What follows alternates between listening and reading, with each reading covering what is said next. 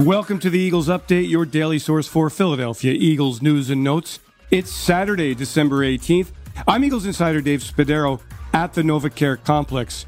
Instead of preparing for Sunday's game against the Washington football team, the Eagles enter a very uncertain weekend, new territory for head coach Nick Sirianni, as the NFL announced on Friday afternoon that the Eagles Washington game originally scheduled for 1 p.m. on Sunday at Lincoln Financial Field, would be moved to Tuesday night at 7 p.m. in South Philadelphia.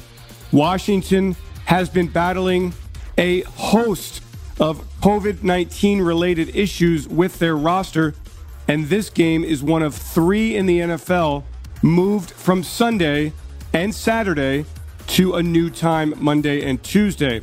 Thus, the Eagles in Washington will play the key game on Tuesday at Lincoln Financial Field, and then the Eagles will turn around five days later and host the New York Giants in South Philadelphia.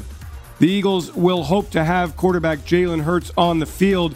Head coach Nick Sirianni saying on Friday that Hurts was making excellent progress, had been a full participant in practice on Friday, and that the Eagles were hopeful of his game status on Sunday.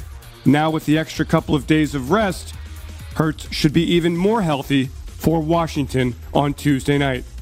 I'm Eagles insider Dave Spadaro. Thanks for joining me for this Eagles update. Have yourselves a great Eagles day. Fly, Eagles, fly, and go, birds. Eagles Entertainment.